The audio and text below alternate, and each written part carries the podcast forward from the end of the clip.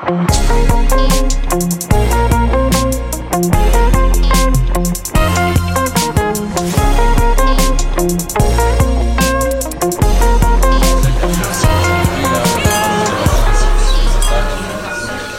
L'endroit est improbable. Il fallait une sacrée imagination pour envisager de transformer un immense parking en un des rooftops les plus accueillants de la région. Le Canopé Café, c'est une superbe terrasse festive avec bodega et boulodrome, mais pas que. C'est également une cuisine raffinée signée par l'excellent chef Sébastien Sévélec. Le Canopé Café, c'est également une ambiance et une équipe motivée joyeusement par Olivia Ferranderi, directrice de cet établissement, une épicurienne qui sait transmettre sa gourmandise. Bordeaux Podcast. Olivia Ferranderi, vous êtes tombée dans la marmite euh, toute petite. Vos grands-parents tenaient un restaurant à ce nom. Le goût des bonnes choses, c'est naturel chez vous. Une seconde langue euh, maternelle, en quelque sorte. Oui, j'ai grandi et j'ai été baignée toute mon enfance dans des grands-mères et des mères qui faisaient euh, à manger des très bons plats et c'était toujours des repas familiaux gargantuesques. Vous ne quitterez jamais cet univers fait de rencontres, de partage et de gourmandise, comme je le disais en préambule. Alors effectivement, euh, je pense que la gourmandise, c'est mon maître mot, j'adore ça et je, suis très épicurienne. En revanche, ce qui m'intéresse surtout dans cette aventure, c'est les relations humaines, aussi bien avec euh, euh, les équipes hein, qu'avec les clients. Alors après un détour par Madrid et Gibraltar, vous revenez sur vos terres au Saint James. Oui, fabuleuse expérience, le Saint James, avec notre regretté chef Jean-Marie Amat, avec qui j'ai passé trois ans exceptionnels en, en matière d'apprentissage culinaire et relationnel également. Et ensuite, il y aura vos propres avec des concepts innovants. Oui, mon tout premier concept, je l'ai monté, j'avais 24 ans, donc c'était euh, le Viandox qui est de Paludade. Donc c'était un, restaurant euh, avec un concept de boucherie. C'était un boucherie dans un restaurant où on vendait la viande au poids.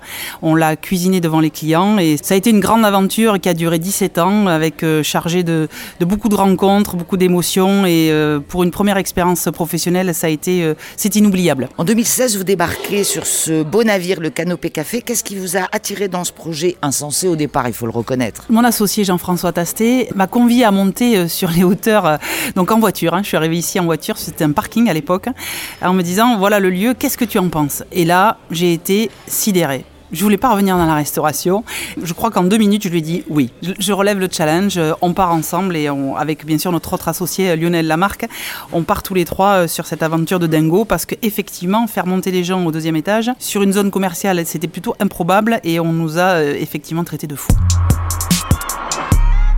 Le Canopé Café, c'est une extraordinaire terrasse de 180 couverts, une terrasse festive où Boudéga et Boulodrome, il y en a quatre boulodromes, donnent des couleurs très particulières à l'endroit, surtout en période printanière et estivale. On a 1500 mètres carrés de plateau à, plus de 10 mètres de hauteur, donc c'est ce qui fait notre rareté d'un rooftop comme ceci et notre exception. Et on a euh, sur la partie restaurant 180 places assises, mais sur la partie Bodega, on a beaucoup plus encore, où effectivement se mélangent des tables festives sur des tonneaux avec euh, quatre terrains de pétanque qui attirent euh, pas forcément des sportifs, mais en tout cas des amateurs de joie de vivre et de bien vivre. On pourrait y passer la journée d'ailleurs et jouer les prolongations jusqu'au bout de la nuit avec vous. Complètement. On, accueille les gens de, 17h jusqu'à 1h30 du matin et c'est vrai que les gens se régalent et profitent de l'espace. Le Canopé euh, Café, c'est aussi une équipe dynamique, attentionnée, jeune. On les sent bien ici. Comment arrive-t-on à gérer une Dream Team et surtout à la garder sur le long terme? Bah, Je ne sais pas trop comment on fait, quelle est la recette. Je pense que la principale ingrédient, c'est le respect. Euh, c'est aimer les gens. Voilà, on, s'aime les uns les autres. Alors c'est pas non plus le, du grand amour, mais c'est on se respecte beaucoup, on a des attentions les uns pour les autres, on prend soin d'eux, ils prennent soin de nous aussi. Enfin voilà. Et du coup, on arrive à hum, c'est une bonne recette. Hein, la tambouille marche depuis le début. Remarquez pour pour un resto, c'est bien que la tambouille marche. Et puis le canopé café, c'est également une excellente table. Mais ça, c'est une autre histoire, un autre chapitre plutôt de cette histoire que va nous raconter le chef si talentueux de l'endroit, Sébastien Sévélec. Chef, c'est à vous de vous mettre à table pour une fois. Vous êtes aussi euh, un passionné et vous aussi depuis votre plus tendre enfance. La révélation, elle se passe dans une cuisine à La Rochelle alors que vous n'avez que 9 ans, je crois. Oui, tout à fait. J'avais 9 euh, ans, c'était pour un anniversaire. Mes parents m'avaient invité dans un restaurant étoilé à La Rochelle. On a été voir euh, le chef en cuisine et à partir de ce moment-là, bah, j'ai eu un, flash. Les portes se sont ouvertes et j'ai eu un flash. L'ambiance m'a plu, enfin voilà. Et vous avez jamais décroché?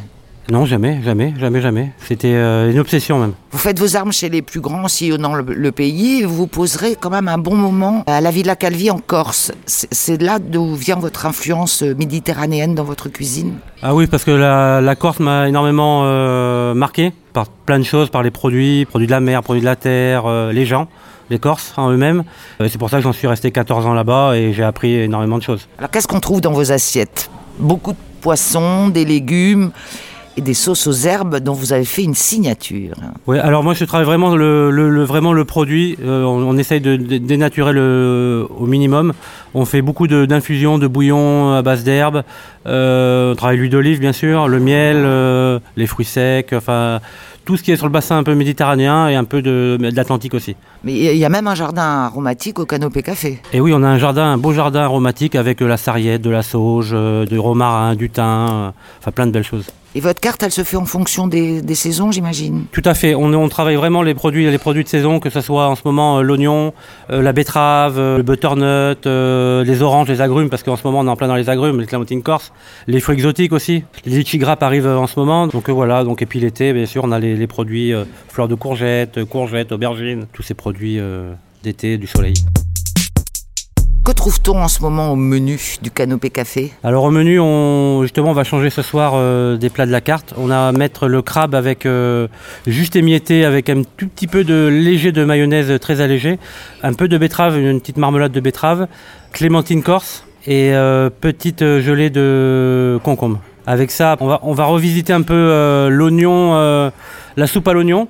On va prendre un oignon qu'on aura confit entier. À l'intérieur de cet oignon, on va euh, mettre une, un crémeux d'oignon, un œuf cuit à- en, en basse température et un petit bouillon d'oignon. Vraiment tout sur l'oignon et le, le petit œuf, des petits croutons, des petites noisettes concassées qu'on aura légèrement torréfiées et un râpé de comté millésimé dessus. Alors à midi, on trouve deux formules à 19,50€ et à 24,50€.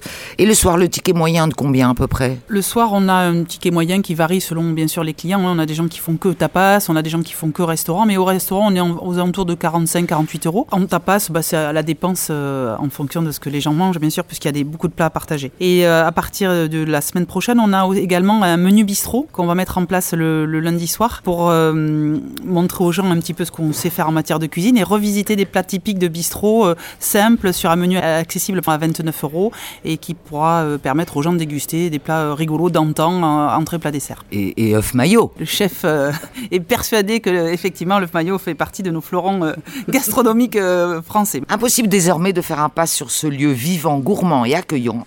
Rendez-vous au 1 chemin Pouchon à Mérignac et levez la tête surtout. Retrouvez tous nos épisodes sur le site internet bordeauxpodcast.com.